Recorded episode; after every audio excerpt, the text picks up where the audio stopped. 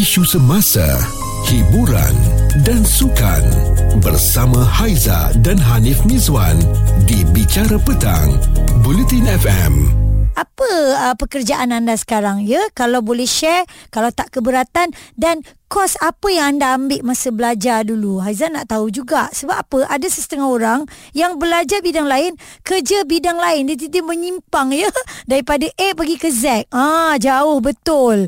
Agak-agaknya uh, okey ke tidak? Anda boleh ke handle uh, kerja tu sebab anda tak ambil pun kos tu. Sebab kita tengok artikel di empirekerja.com ni, graduan kebiasaannya akan menganggur lebih dari 4 bulan disebabkan oleh persaingan yang sangat sengit. Mungkin ada sesetengah orang merasakan bahawa mereka perlu kerja dalam bidang yang mereka pelajari di Menara Gading dahulu. Bayangkan eh, anda dah belajar tentang satu bidang macam kerja kejuruteraan ke lima tahun. Lama kan? Lepas tu memperoleh kemahiran dalam bidang tersebut semestinya anda nak mempraktikkan uh, kemahiran tu bila berada di real field kan? Ha, sebenarnya tak jadi satu masalah besar eh kalau anda bekerja lain bidang dengan apa yang anda belajar. Sebab-sebabnya ada banyak. Antaranya kerana mungkin ekonomi sekarang kita sendiri tahu tak berapa cantik. Ini soal masa depan. Jangan terlalu fikir yang anda tak boleh melakukan hanya disebabkan oleh pekerjaan tersebut bukan dari bidang yang dipelajari. Cerita viral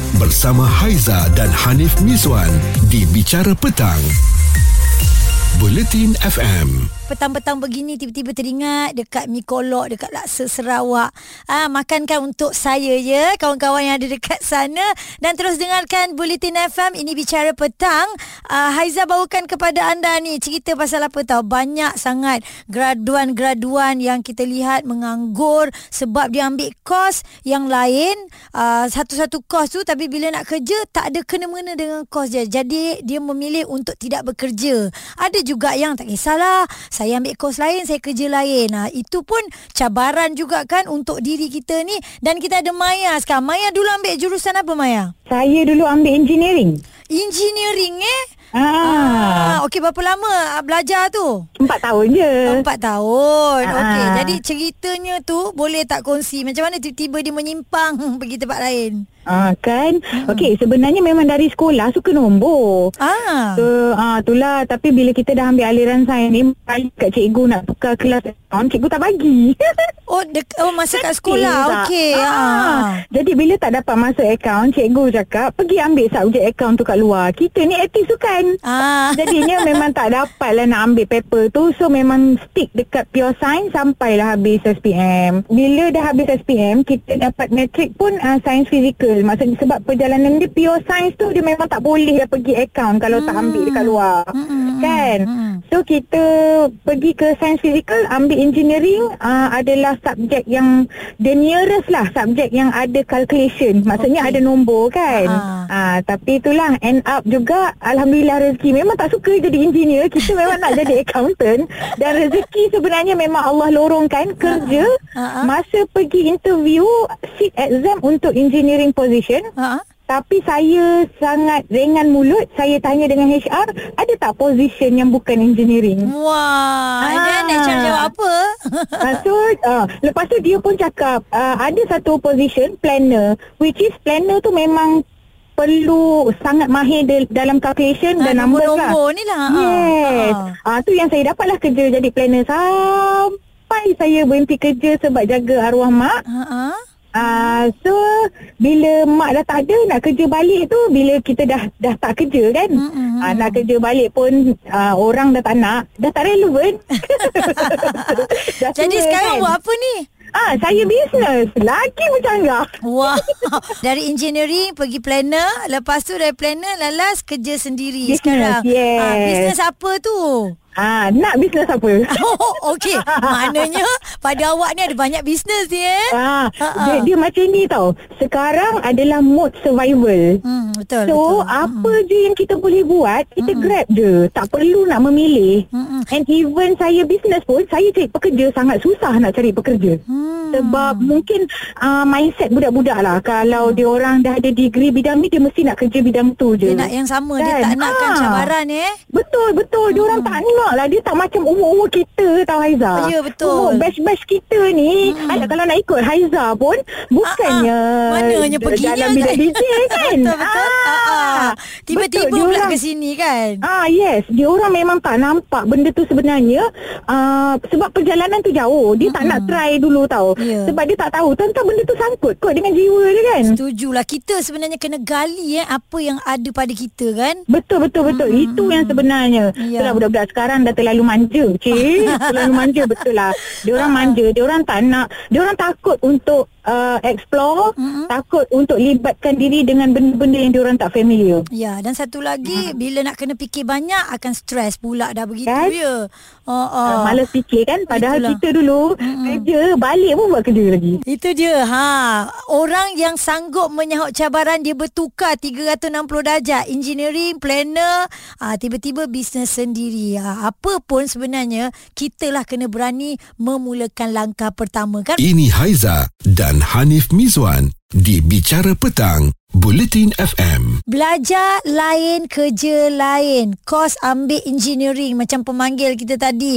Uh, Maya kan tiba-tiba uh, kerja di hujung-hujung ni sekarang ni adalah bisnes sendiri. Dia kata langsung tak ada kena-mengena. Dan sekarang kita ada Cinta pula. Apa yang Cinta nak kongsi? Ambil kos apa dan kerja apa sekarang? Saya uh, belajar ambil uh, business IT.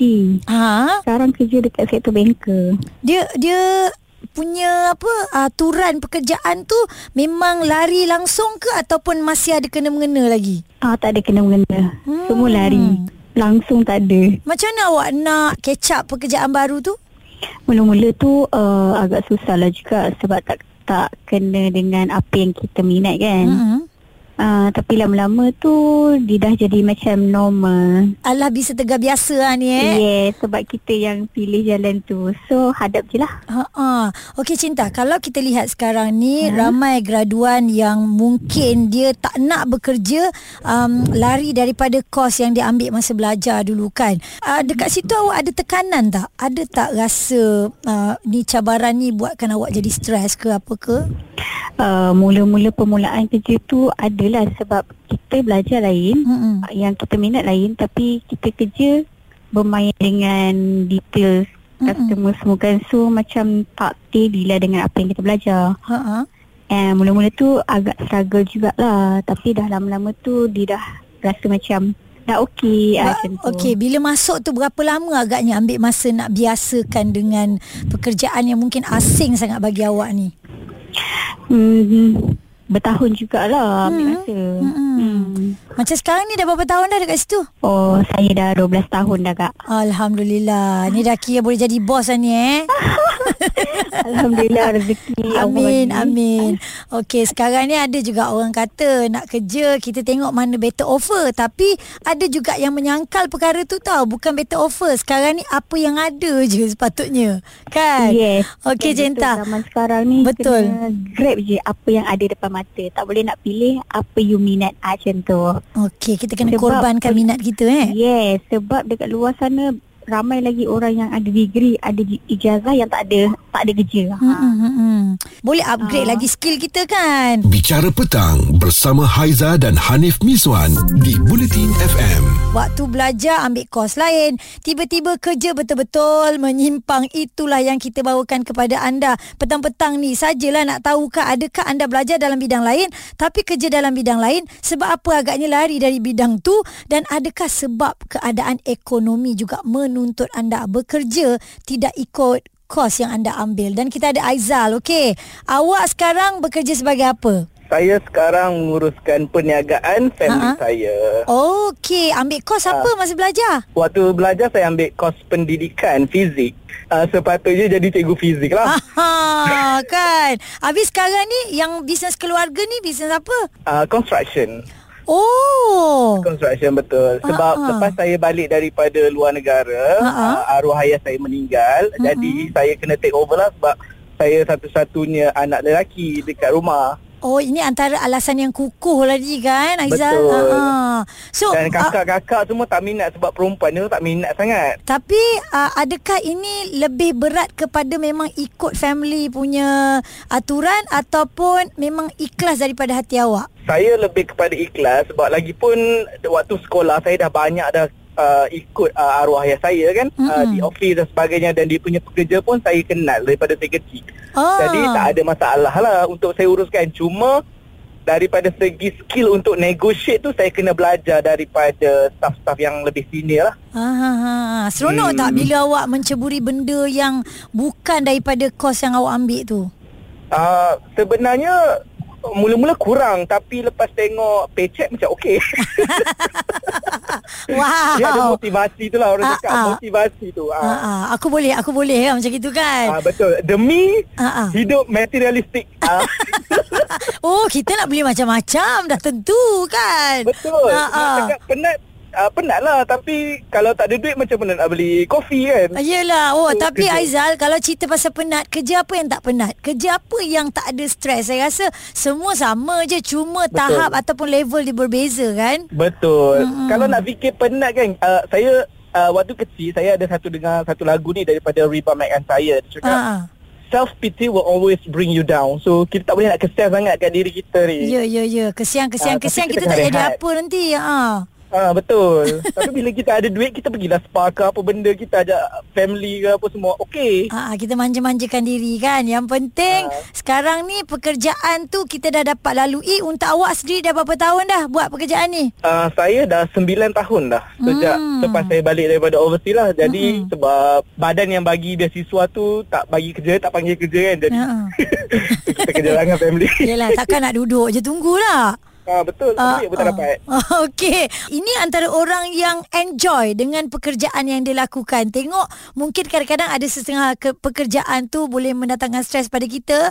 Kan ada apa pepatah mengatakan kalau kita tak dapat nak beat dia, kita kena join dia. Ah, bahasa Melayu campur bahasa Inggeris pula kat situ kan. Ah, jadi kita cari kat mana yang syok dalam pekerjaan tu. Okey, dan sekarang kita ada Zul pula. Aizan nak tanya, awak sekarang bekerja sebagai apa Zul? Uh, pramugara Oh, sebelumnya ambil kos apa? broadcasting TV. Oh, okey. Jadi macam mana?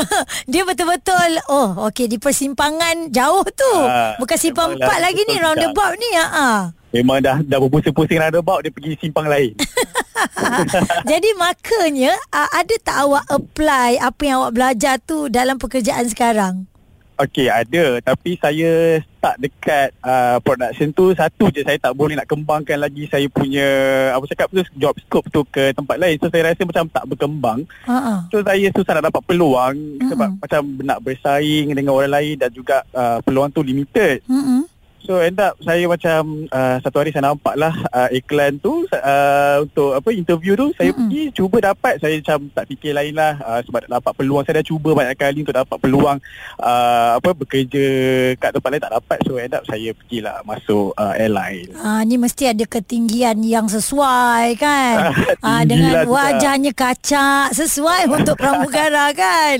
Ah sebagai orang yang berada di awan biru awak selesa dengan pekerjaan sekarang? Saya Alhamdulillah selesa lah tapi uh, saya at the same time saya rindu jugalah bidang apa TV broadcasting tu. Ha-ha. Tapi itulah susah kan uh, sebab kita punya orang cakap TV kat Malaysia ni dia tak banyak sangat kan. So Mhm. kat situ pun ada lagi orang-orang yang dah lama kat atas tu. So Hmm. kota tu tak banyak untuk kita yang baru ni. Tak apa, kita nasihatkan awak buat konten best-best banyak-banyak. Confirm confirm akan ada mata-mata akan melihat dan pada masa yang sama selain menjadi uh, seorang pramugara, awak ada juga kerja yang lain kan boleh jadikan side income. Ha, okey. Cerita viral bersama Haiza dan Hanif Miswan di Bicara Petang.